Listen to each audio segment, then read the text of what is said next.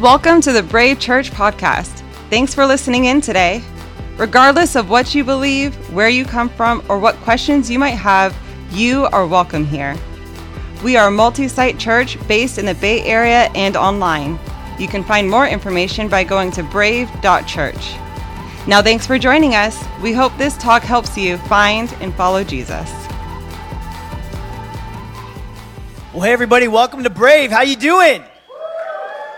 All right. Hey, my name is Pastor Samuel. I have the honor of serving as our lead pastor here. I want to welcome everyone here in San Ramon, in Dublin, online. You guys are awesome. It's going to be a great morning. We have a guest speaker with us today. I'll tell you a little bit about him in a minute. But I thought it would be really cool just to kick things off, sharing some recent wins. Do you guys want to hear some wins?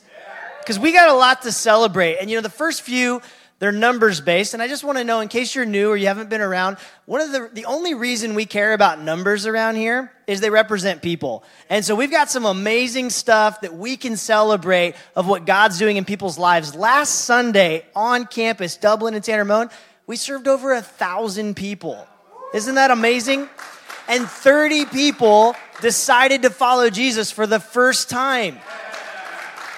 And that's two weeks before Easter. So we got a, we're going to have an amazing baptism Sunday, you guys. Don't miss the Sunday after Easter. We're kicking off our new teaching series in the book of James. It's going to be great. And then also, uh, we're going to be giving next week on Easter, we're going to give a sneak peek of our new Brave Kids spaces that we're going to be, we're going to show renderings and photos, what it's going to look like here in San Ramon, what it's going to look like in Dublin. We're super excited because these spaces are really where the next generation of the church is being raised up and introduced to Jesus. Isn't that awesome? Yeah. Well, hey, Pastor Jason Laird is with us today, and he has become just one of my best friends, great friend, but also he's come alongside our team and our staff during all of this transition and just been an incredible source of wisdom, coaching, mentorship. And so you guys are in for a good one. Let's welcome Pastor Jason as he comes. Come on, give me a hug. Come on, I want you to give Jesus your best praise. Come on. Yeah, man, it is so good to be, I'm going to say this, back home. It's so good to be back home here at Brave. I'm like your crazy uncle, okay, that that now lives in the South. Matter of fact, can we practice this really quick? And, you know, here, I lived here for about four four years or so, and I learned a lot of things that are part of the culture of the Bay, which I love, and I carry that with me, which, by the way, I'm still a Golden State Warriors fan. We need to pray for Curry right now. But um, um, there's, now I'm back in the South, and they... They talk a little bit different from us here in the Bay Area, okay? There's a little bit of a draw and a twang, but they say this phrase. Like here we say you all. There they say y'all. Can you try, can you just try that really quick? Y'all. How y'all doing? It's just like that's just what they say. But anyway, it's good to be back here in the Bay Area. I love every time I get to be here. I'm here probably once a quarter, and uh, it's so good to be here at Brave Church. I love your church. I love you. Uh, you know, the brick and mortar, you know, the spaces that we have Uh, here at this location, our other location. Uh, it's amazing. God has really blessed us with resources, but what I'm the most impressed and inspired by is not bricks and mortar. It's not the place, it's the people, it's you. And so I just want to tell you, I love you, church. Uh, I, I really do feel like this is part of my church home. Uh, every Monday, guess guess where I go to church? Every Monday morning, I go to Brave Church, okay? I watch Brave online every single morning. You can ask your pastors, and uh, then we talk about it on Tuesday. And uh, I just want to tell you, I love you. Uh, I'm proud of you. I'm proud of the work of the Lord in you, through you, what God's doing in this city, in this region. I believe that there are even greater days in front of you. And uh, you have rich history, rich heritage. And uh, we celebrate it. We honor it. We honor all that have, that have gone before us. You see, right now, you're sitting in someone else's sacrifice. You are. There are people that have paved the way and sacrificed and given and prayed so that we could have what we have here. And we honor the past, but listen to me. There was a statement that I think it was Andy Stanley, a pastor, said one time. He said, when your memories are bigger than your dreams, the end is near. I'm so thankful that you guys have a rich history. But guess what? Our vision for what's to come, our dreams that God's put in our heart, the leadership of this church, listen, they're greater. There are greater days. There are greater things. There are more campuses. There are more services. Some of you get nervous when I say that. But listen, there are more people to reach for Jesus, right? Amen? There are people that we want to help find and follow Jesus. And uh, and I just want to tell you, I love you. And uh, I'm so thankful for you, Pastor Samuel. You know, now I'm, I'm, a, I'm a part of a few different things. Uh, I've been in ministry now for twenty-one years, twenty-two years now. And uh, and I've been a youth pastor, young adult pastor, teaching pastor, executive pastor, all these different things. Um, and then I moved here and planted a church about four or five years ago. And so it was a part of pioneering a new church. And really, I learned in that process that I love coming alongside church planners, which, by the way, one of the organizations that I train church planners with, uh, you guys support. And I want to say thank you for that. Um, this organization, A R C, uh, we planted one thousand forty churches to date. And yeah, you can clap your hands on that. And uh, we just trained uh, one hundred church planters about three weeks ago. And when you guys give, a portion of, of what you give, it goes every year. It goes towards us planting more life-giving churches like Brave in North America. And so I want to say thank you for your generosity. But I get to help with, with training church planters. I get to go and, and preach for friends on the weekend, and that's fun. Uh, I have a company called Sidecar Leader that does con- some consulting and, and coaching for, for church leadership. Uh, but I, I, I mean this when I say this. Out of all those things I get to do, and I love them all, and I feel like God's called me to do all those things, the thing that's bringing me the most joy right now, you know what it is? It's coming alongside your lead pastor and the leadership team here to serve you. And I just want to tell you thank you for giving me that opportunity. I don't know how long that will be. It's as long as you'll keep me. Uh, but I love you, and I'm so thankful. Thank you, man, just for letting me come alongside what God's doing in you guys. I love you and Marcy. And uh, I'm so excited for what's to come. Well, I bring greetings on behalf of my family. They're obviously they they're back home, uh, and they had they had some some responsibilities this weekend, so they couldn't be here. We're trying to plan a trip in July where we'll get to all come back out here again. Uh, but my wife Jennifer and I, we've been married now for it'll be seventeen years in May, and yeah. And uh, twenty-two years, we started dating like twenty-two, twenty-three years ago, and we have three beautiful kids, uh, two boys, twelve and nine, and then we have a little girl that has stolen my heart. Her name is Novi Sophia. We named her after, Novi, N O V Y, is after Novi Valley in San Francisco, uh, and, and it's just, so uh, there's a little bit of our heart. We've left it here in San Francisco, right, in the Bay Area. And uh, but anyway, I bring greetings on behalf of my family, and uh, hopefully they'll get to come and meet you guys. You'll get to meet them, but we're going to jump into the Word of God. Uh, if you have your Bibles, go with me over to the book of Luke, Luke chapter seven, uh, at all of our campuses. Uh, I do want to draw your attention to this one more time, and it, it is really important. Uh, Easter, you know, Easter Fest and then Easter Sunday. I just want to tell you the power of invitation is is remarkable. And and I just want to encourage you to be at the serve event. Let's serve our city. Listen, if it's our city, it's our responsibility. Amen. And and God's placed us here. He's not, He's we're not stuck here. We're stationed here in this city as followers of Jesus, called and anointed by Him to establish His kingdom in the earth today. His His will be done on earth as it is in heaven, in, in San Ramon and Dublin, in this region. And God, think about this, God partners with us to to help other people come into a relationship with Him. There's nothing greater than that. There's no greater partnership. Like if if if if if like Mark Zuckerberg called you and said, I want you to be, be my fifty-fifty partner, like that's not even as good of a partnership as getting to partner with God. Now there's a lot of resources there, but how many know there's more resources in heaven? In Jesus' name. But um, it's a great partnership. You and I get to be used by God. So you can come and serve. But but I want to encourage you, let's invite people to Easter Sunday. Here's one reason why. Pastor Samuel's going to preach the best message you've ever heard. No pressure. No pressure at all. Uh, worship's going to be amazing. But there's going to be an atmosphere here, an environment here where people will be able to come in and experience the presence of God and experience the grace of Jesus and, and hear the gospel presented in a very clear and compelling way. And listen to me, there's nothing greater than this, trust me, that you have friends or family members or coworkers that they don't go to church. They're not followers of Jesus.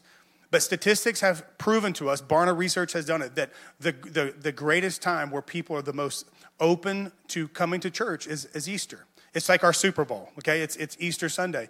Now listen to me, there's nothing greater than this. You invite someone, maybe it's a prodigal son or daughter, uh, maybe it's a family member or a coworker, and they come here. They're going to be nervous, by the way. They're going to be nervous because they don't know what to expect. Are these going to be a bunch of crazy people here? Like, what do we expect? They're going to come in. They're going to sit by you, and you're not going to be. You're going to be thinking this. I hope that Pastor Samuel does a good job. I hope that man. I, oh, don't sing that song. I don't like that song. That's kind of a weird song. You know, you're going to be all those things. You're not even going to be listening to the message or listening to worship. You're just wondering, what do they think? What do they think? And Pastor Samuel is going to talk about Jesus, and he's going to he's going to share the gospel. And at the close of service, he's going to say, everybody bow your heads, close your eyes, no one looking around. And you're going to keep one eye open. This is the one Sunday we're going to let you keep one eye open to look at the person you brought. And your heart's going to start beating fast. And you're going to be thinking, I wonder what they're thinking. And if you see them lift their hand or however they respond to you, it'll all be worth it. However uncomfortable it is to invite someone to come to church or to, to share your faith or whatever, it's all worth it when you see someone come to faith in Jesus and their life transformed. And so I just encourage you today, just from a pastor to a group of people, let's let's be a bringer. Let's invite people to Easter Sunday, amen? How many are going to invite at least five people? Okay, fourteen of you. The rest of you, we'll be praying for you this week that God will convict your heart. Okay. Awesome. Uh, let's let's look at Luke chapter seven. We're in this We're in this series of teachings called What Jesus Stood For. And we've been talking about a lot of different things that Jesus stood for. Because the reality is, is that the church today, the modern day church, many times, you know, we're giving Jesus some bad P R because we are typically known for what we're against and what we stand against rather than what we stand for. Now, make no mistake about it. We, as the people of God, we should have beliefs and we should have convictions. And we should stand firm in those convictions. And, and we should possess those. But we we as a community, as, as Christians, as followers of Jesus in the earth today, we need to, man, I feel like we got to do a better job of letting a lost and dying world know what Jesus actually stood for. Because we have to understand that the onus and the responsibility is on us as now the physical representation of Jesus Christ in the earth today. We are the church, the body of Christ. We represent the hands, the feet, and the heart of Jesus in this lost and dying world. And so we need to know, what did he stand for? Because if we know what he stood for, we can be aligned with his mission and we can stand for those things. And so we've been talking about that for the last few weeks. I want to read you a few verses from chapter seven in the Gospel of Luke, starting at verse thirty-three. We'll read a few verses and then we're going to come back to a story that happens right on the heels of this statement.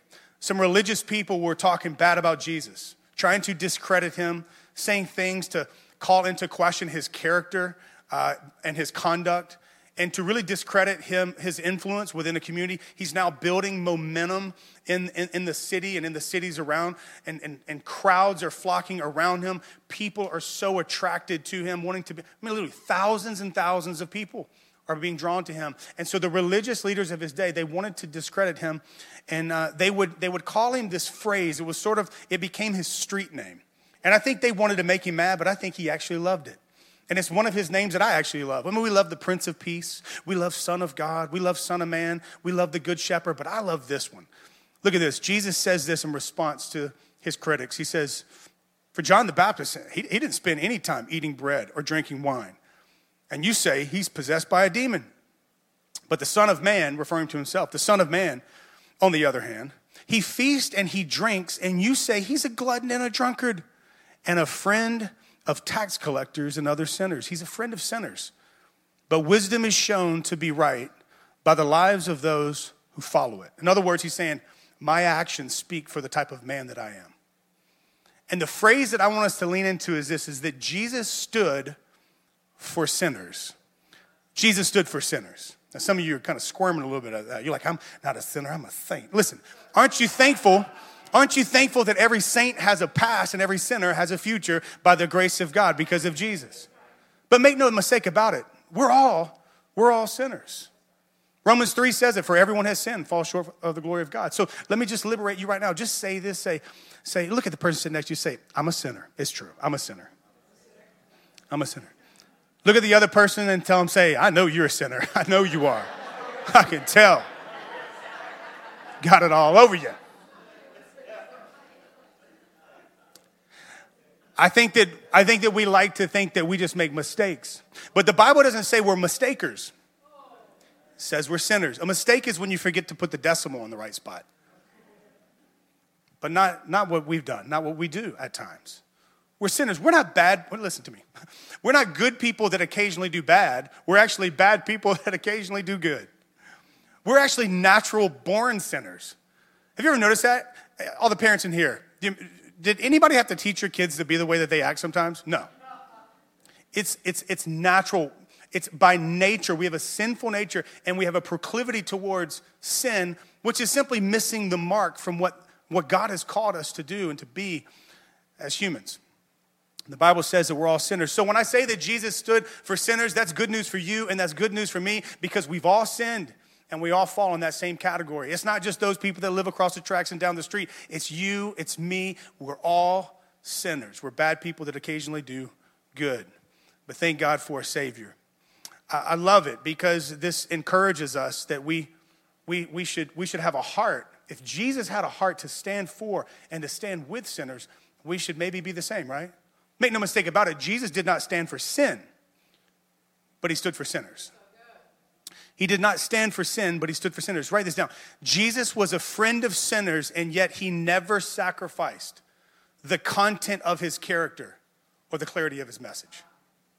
We live in a culture where, where many churches are sacrificing the content of the character of their local church and sacrificing the clarity of their message under the banner of grace. But that's not really grace at all. You see, Jesus in John chapter one, it says when he came down to the earth, it says he was both filled with grace and truth. So grace and truth are not in competition. They actually complement one another. And he was the personification fully of grace and fully of truth. Let me give you a picture of that. You see, church, for many years, in many places, especially where I live in the South, very religious people, very religious, very dogmatic at times about many things. A lot of times churches have, have had a posture towards sinners or those that are outside of the church like this. Imagine two hands up. And here's what that, that picture is. We don't want your sin, and we don't want you in this place until you clean yourself up. And that's been the posture that has, has caused so much hurt and pain in sinners. And then the pendulum swings under the banner of grace or inclusivity, and then we do this. We accept all people and all things and all lifestyles, and we open our arms wide, and it sounds noble, and it, at least it sounds better than this. One sounds like rejection completely, and the other sounds like acceptance completely. One seems like it's more like Jesus, but it's just a distortion of the truth because the Bible says that Jesus was both grace and truth. And so the better picture is this. Is an open, open arm, welcoming all sinners. Come, you have a seat at the table. It is radical acceptance, but it's also radical truth, one hand up and one hand open. We welcome all people, though we cannot welcome all things. That's why Jesus could look at the woman caught in adultery and says, young lady, go and sin no more. He called it what it was. He both radically accepted her and radically rejected the thing that was causing her so much brokenness and pain. What would it look like if a church could be like that? I think about a time I was flying back from a ministry trip in the Dominican Republic. I was twenty-five years old. I landed in New York, and my flight got stuck there. It was a bad snowstorm. I literally only had clothes for the Dominican, so I'm like, I have shorts on, and it's like snowing like a foot. I have flip-flops on. I mean, I'm looking like an old missionary. And I get a cab, and I jump in, and, and it was one of the most memorable moments. Like, I get in this cab, and it was a little muggy in the cab. He had the heat turned up really, really high. And and I said, hey, man, how you doing? You know, I was just excited to be in New York, my first time there. I've, like, tucked my wallet, like, in my shirt, thinking I don't want anybody to rob me. It's the big city. I'd never been there. It's so dumb. And and I remember I said, hey, man, how you doing? He goes, I'm doing pretty good today, man. And I said, oh, man, this guy's accent's awesome. He goes, you guys are not from around here, right? And I was like, nope, but I know you are. And he said, what's your name? I said, Jason. He goes, you sound like you're from the South. I said, yeah. And I said, what about yours? He said, mm, my name's Frankie. Frankie from the Bronx. We start chatting, and uh, and he says, tell me, where are you guys coming from? And we tell him from the Dominican. He's like, oh, I love the Dominican. What are you doing in the Dominican? And I said, well, we're actually ministers. We're pastors. And and as soon as I said that, it was like something in the car shifted. It wasn't the climate of the car, but there was something in the atmosphere. It was tangible. You could feel it. And he said, I have a little story about the church. And in that moment, I braced myself, right? Even living in the Bay Area, like I was afraid sometimes to tell people on my street that I was a pastor because they looked like looked at me like I was an alien. And I knew there's something that's about to come out of his mouth that I don't know if I really want to hear. And he said, he starts to tell his story, and he says, you know, for years, I think he said ten, fifteen years, he goes, I was addicted to heroin, and I lost my wife, lost my kids, lost my job, lost everything, and I started living on the streets. He said, I completely was strung out, and my life was a mess. He said, and I wanted to change so bad, but I just did not have the willpower to do it. And I got to the end of myself, and he said, I just decided I need a change. And at, the, at, the, at just that moment, someone was passing by him and invited him to go to this church.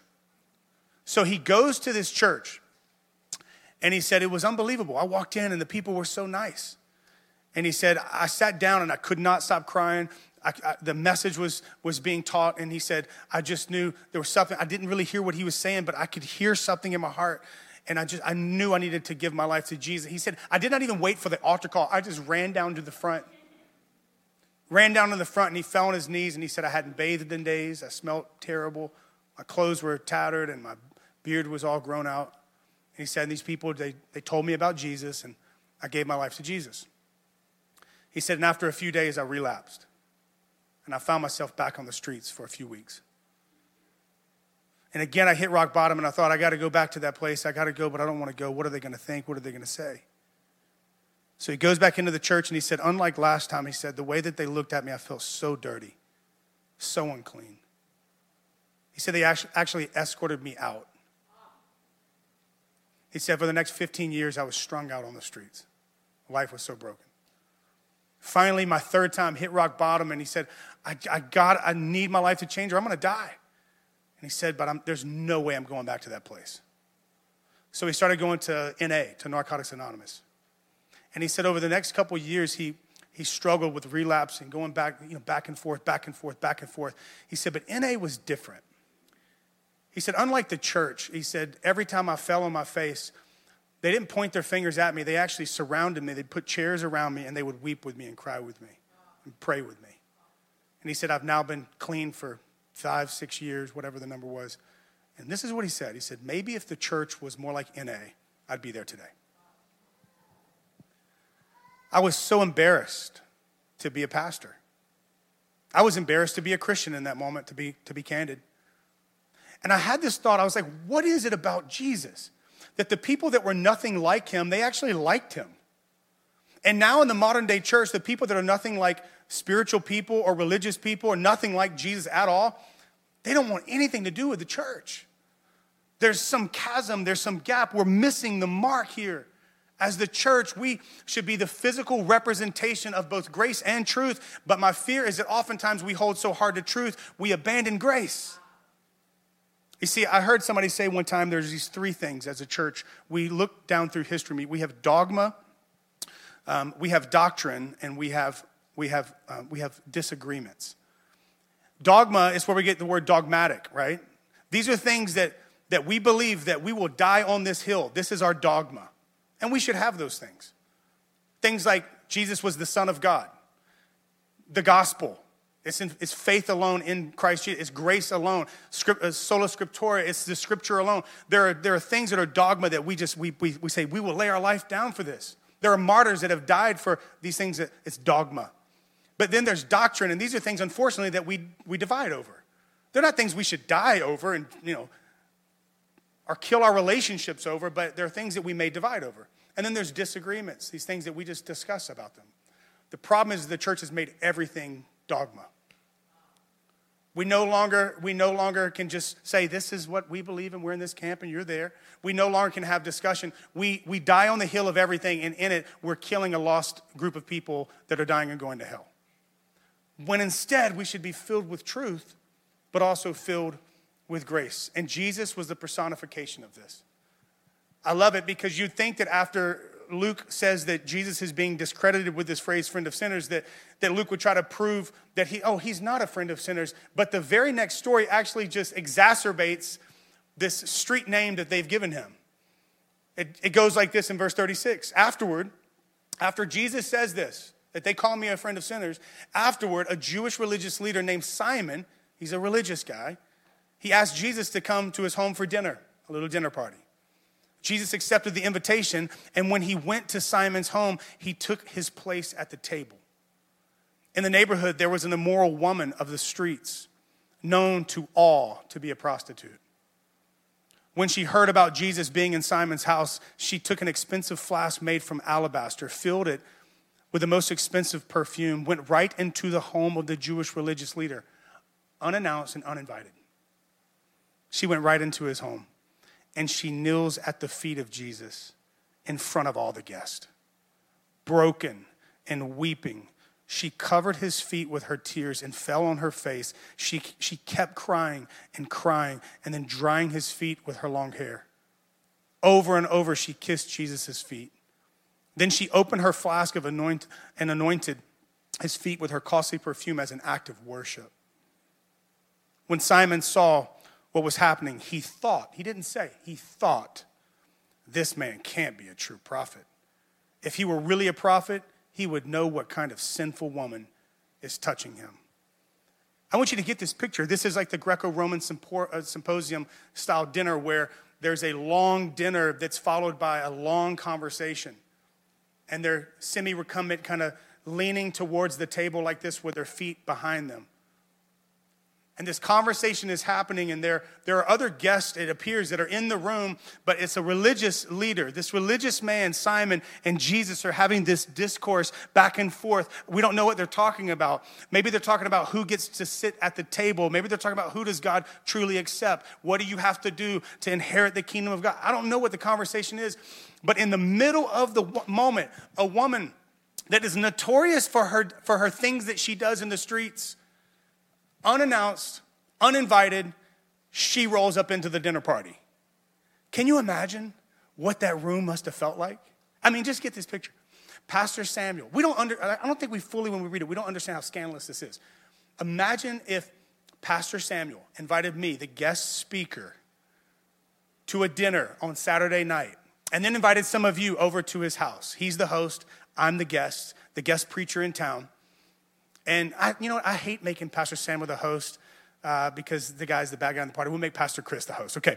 Uh, sorry, Pastor Chris. And and we're in the middle of talking about what I'm going to be teaching tomorrow. And we've just had this beautiful, beautiful dinner, some fish and bread and wine. Other people are sitting all around, not saying anything, maybe even taking notes, just listening and leaning in. And all of a sudden, the door opens, and this woman who is known to be a harlot, to be a prostitute, walks in, and everyone knows she's notorious in the city. She's notorious. She walks in. The conversation comes to a screeching halt. I imagine Simon's like, oh, God, what is happening? Who invited her? Oh, my. He's just freaking out in this moment, getting nervous. And she comes to the feet of Jesus behind him, and, and she begins to just weep and cry, and her tears, they will not stop. They're unrestrained, and they're falling on his feet. The Bible doesn't tell us that Jesus continues talking or Simon. Imagine how awkward this moment is. It's such an awkward moment, and she's crying. She lets down her hair, which in ancient Eastern culture, only a woman would do that in the bedroom. She lets down her hair, and she begins to weep and cry, and she's, she begins to dry off his feet. She's cleaning his feet. And then she starts, she starts kissing his feet. The Bible says she, she, she, she kept kissing his feet. Most scholars believe that because of her past, she does not really know how to appropriately interact and relate to men. This is all that she knows. She's doing her very best to express adoration and devotion and love. And Jesus doesn't stop her. No one stops her. She's just weeping and crying. And then she takes out this alabaster jar. It's, it's a year's worth of, of, of, of wage to purchase this. She takes probably all the money that she has, and she begins to pour it on Jesus' feet, anointing him. Most scholars say that this probably happened on Monday of Passion Week, just days before Jesus would go to the cross. He's anointed and and and cleansed and washed and and loved by this person that's very broken in this moment. And then this religious guy, Simon, he doesn't even say anything. He just has the thought. How gangster is Jesus that he just turns to him and says, I have a word with you. I love Jesus.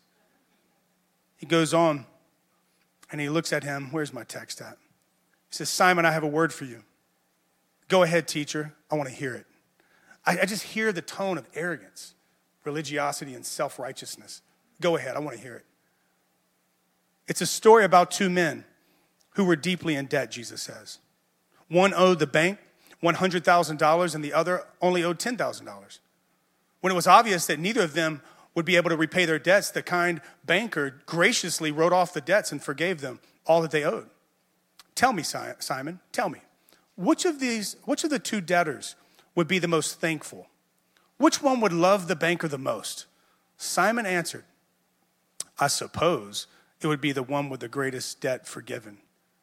You're right, Jesus agreed. Then he spoke to Simon about the woman still weeping at his feet. Don't you see this woman kneeling here? She is doing for me what you didn't even bother to do. When I entered your home as your guest, you didn't think about offering me water to wash the dust off my feet, which was a custom. He says, yet she came into your home and she's washed my feet with her many tears, and then she dried my feet with her hair. You didn't even welcome me into your home with a customary kiss of greeting, but from the moment I came in, she has not stopped kissing my feet. You didn't take the time to anoint my head with fragrant oil, but she anointed my head and my feet with the finest perfume. She has been forgiven of all her many sins. This is why she has shown me so much extravagant love. But those who assume, those who assume they have very little to be forgiven will love very much. You see, you know what this teaches us? There's a couple things. One is that grace makes space for sinners at the table. When Jesus stood up for her in this moment, he's saying, I make space at my table for people like this. Which, by the way, when he begins to address Simon, he's talking to him, and then he turns his back, still talking to him. Read the text. He turns his back. Now, Simon is staring at the back of Jesus, and he's now looking face to face with this woman. This is what that would communicate in this particular time. It's a gesture of rejection and acceptance. When you turn your back to someone in the middle of a conversation, you're saying, I reject you. You know what he's doing? He's rejecting the attitude of Simon's heart towards broken people. And he turns his face to this woman. And he's looking at her and he's like, do you not see this woman here? He's showing her radical grace in this moment. He makes space for her at this table. But the second thing it teaches us is this. You know why religious people get so mad about, about people getting grace? It's because they assume that they don't need it. He's making an assumption about this woman, and he, number one, assumes that she's worse than what she really is, and he assumes that he's better than what he really is. And he thinks that he's calling Jesus into account. What type of man are you? And really, Jesus flips it on and says, the, the person that is in question here is not me, it's actually you. Your heart is religious, and you don't really care about broken people. I remember years ago, I was about to leave to go on another ministry trip, and I was young. It's amazing the lessons that you learn when you're young and stupid, right? The older you get, the more you realize you need more grace than what you ever thought and that you were not as smart as what you ever thought. But I was young and I, I actually was pretty religious. And I remember I was about to go on this ministry trip. I had just recently become a pastor. I was a youth pastor. And it was back in the day when, when, when restaurants, there were some you could still smoke in, right?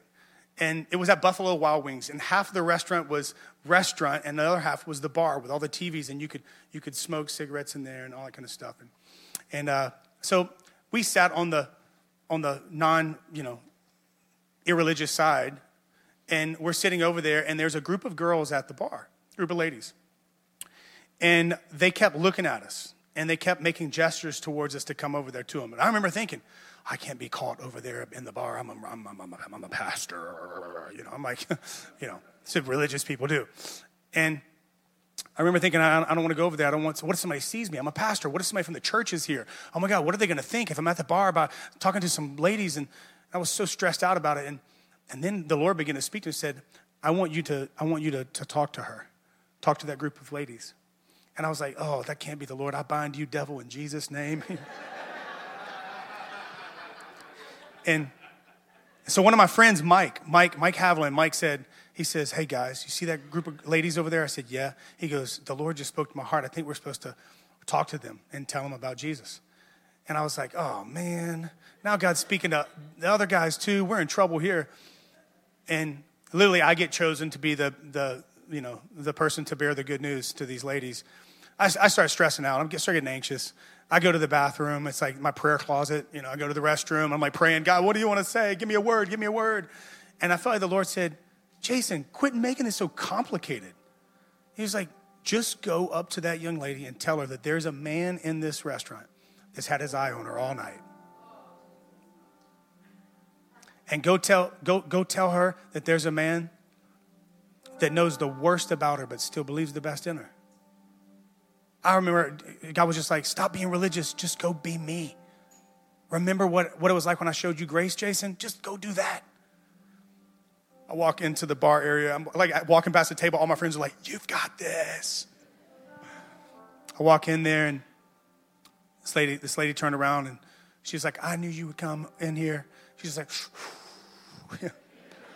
Like swimming through a cloud of smoke. And and I look at her and she's, she's, we start talking. And I said, you know what, what's your name? She said, my name's Rebecca. And I said, oh, that's awesome. So Rebecca, I was like, there's, there's a, there's someone here that, there's a man in here that wanted me to come and, and give you a message, relay a message. She's like, where is he? Who is he? Is it the guy over there? Is it the one on the left? And I was like, no, no, not him, not him, not him. Not those guys. I was like, there's another man in, in, in the restaurant. And he wanted me to give you a message. She said, what is, what does he want to tell me? And I said, he wanted me to tell you that there's a seat at his table for you. And I said, he wanted me to tell you that he's had his eye on you for a long time. He wanted me to tell you that he knows all the things that have been a part of your past up until this point. He wanted me to tell you that he knows that you, you don't feel like you deserve anyone's love. And at this moment, tears begin to stream down her face. She puts her cigarette out and she leans in and she said, who, what, who, what are you? And I said, Rebecca, I said, that man's name is Jesus. And you've been running from him for a long time. But he wants you to know there's a seat at his table for you. If there's a place in your heart for him. And she just said, she looked at me, she said, I have to get out of here. Can we go outside and talk? So we walk outside and my friends come out there with me and we're standing there and I just begin to share with her my story of how I ran from God for a long, long time. I began to medicate the pain of my own life, substance abuse and inappropriate relationships. And, and I grew up in church. I tell her, I was like, I grew up in church, but church hurt me. Pastors hurt me. Spiritual leaders hurt me. And I did, didn't want to have anything to do with that anymore. If God would let people like that be Christians, I don't want to be a Christian because they're mean. They're judgmental. They're rude. And I'm just telling her this. And I said, so I ran from God for about five or six years. And I said, you know what? I still was empty. I still was broken. And I just told her, I said, I, I went to my mom's apartment. I got down on my knees. And I read the scripture that says in First Peter, for he ransomed you from an empty life. He paid for you not with silver and gold, but with the precious, priceless blood of Jesus, the sinless, spotless Lamb of God. I told her, I said, you've been living an empty life. I know I've been there before, but you don't have to be empty no more. Do you know that that night in Buffalo Wings parking lot, she gave her life to Jesus? Isn't that unbelievable? And I got in my car. Here's what I'm saying. Is I got in my car. I drove off. I felt so alive. It was greater than any sermon I'd ever preached up until that point. It, it was greater than any sermon I've preached now. To be partner, a partner with God in the gospel of grace, to walk past, to break the rules and to walk past any line that all the religious restraints hold us back, and to be able to be used by God to show someone the grace of God, the love of God. It was unbelievable. And I, I told the Lord, I said, will you allow me to be a part of that for the rest of my life? And here's what he said. The only thing that will keep you from doing that is you. He was like, Jason, you got to stop being so judgmental and religious. You have, for- here's what he told me. You have forgotten how messed up you were when I saved you. You, you, ha- you were forgiven much, Jason. And I just made a decision that night. I'm never going to judge anybody again. I'm never, I'm going to try my best not to be religious and, and prejudice towards people because of they don't look like me or act like me or think like me.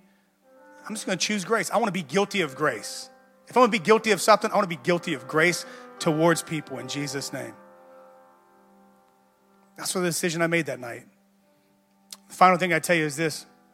It's from that text. Here's what it tells me. The grace, it gives us hope that we can have a fresh start no matter how bad and broken our past is. And some of you are in here today and you're like, you don't necessarily identify with Simon in the story because you know you need grace. You don't identify with Jesus because you know you're not perfect. You identify with that woman. And your life feels so broken because of the decisions you've made, because of what happened with your marriage, because of what you're walking through with your family, the addiction that you're dealing with, and you, you're like, I feel like that woman and I'm down on my face. And let me tell you this, if that's you, you've got the best seat in the house at the feet of Jesus. Today, Jesus wants you to know that he's got grace for you. He loves you more than you think he does. He believes in you more than you think he does. And there are better days in front of you if you'll just stay at the feet of Jesus. Give him your all. Give him everything. Follow him. Choose to make him the Lord of your life. He'll take you places you never even dreamed before. Amen? Come on, why don't you bow your heads with me? Father, we love you so much. And we just thank you for your grace. Your grace is so scandalous. It's so, it's so audacious. It makes no sense. Your grace is us giving, you, you giving us what we don't deserve, and your mercy is not giving us what we do deserve. And all of that is because of Jesus. Because of Jesus, we can have grace. We can have a fresh start. We can have a new beginning. So, Lord, we thank you for that today. We thank you for your grace. We thank you for your mercy. We thank you for your radical acceptance of us. Hey, if today you say, Jason, I don't have a relationship with Jesus, but I want to give him my life today. The Bible just says, whoever calls upon the name of the Lord, that they'll be saved. The Bible says if we confess our sins, he's faithful and just to forgive us of all of our unrighteousness. If that's you today, you say, Jason, I, I don't have a relationship with God. I, I need it, though. I need a fresh start today. I need a new beginning today. Listen, it's so simple. Just, just trust him with your life and say this to him. Say, Jesus, today I give you my life. I lay my life down at your feet. I surrender all of my life to you. Will you forgive me of my sins? Will you give me a fresh start and a new beginning? I give my life to you. In Jesus' name, amen and amen. Thanks for joining us for the Brave Church podcast. If this ministry is impacting you, please consider giving to support what God is doing through our church. For questions or to get connected, please visit brave dot church. We'll see you next week.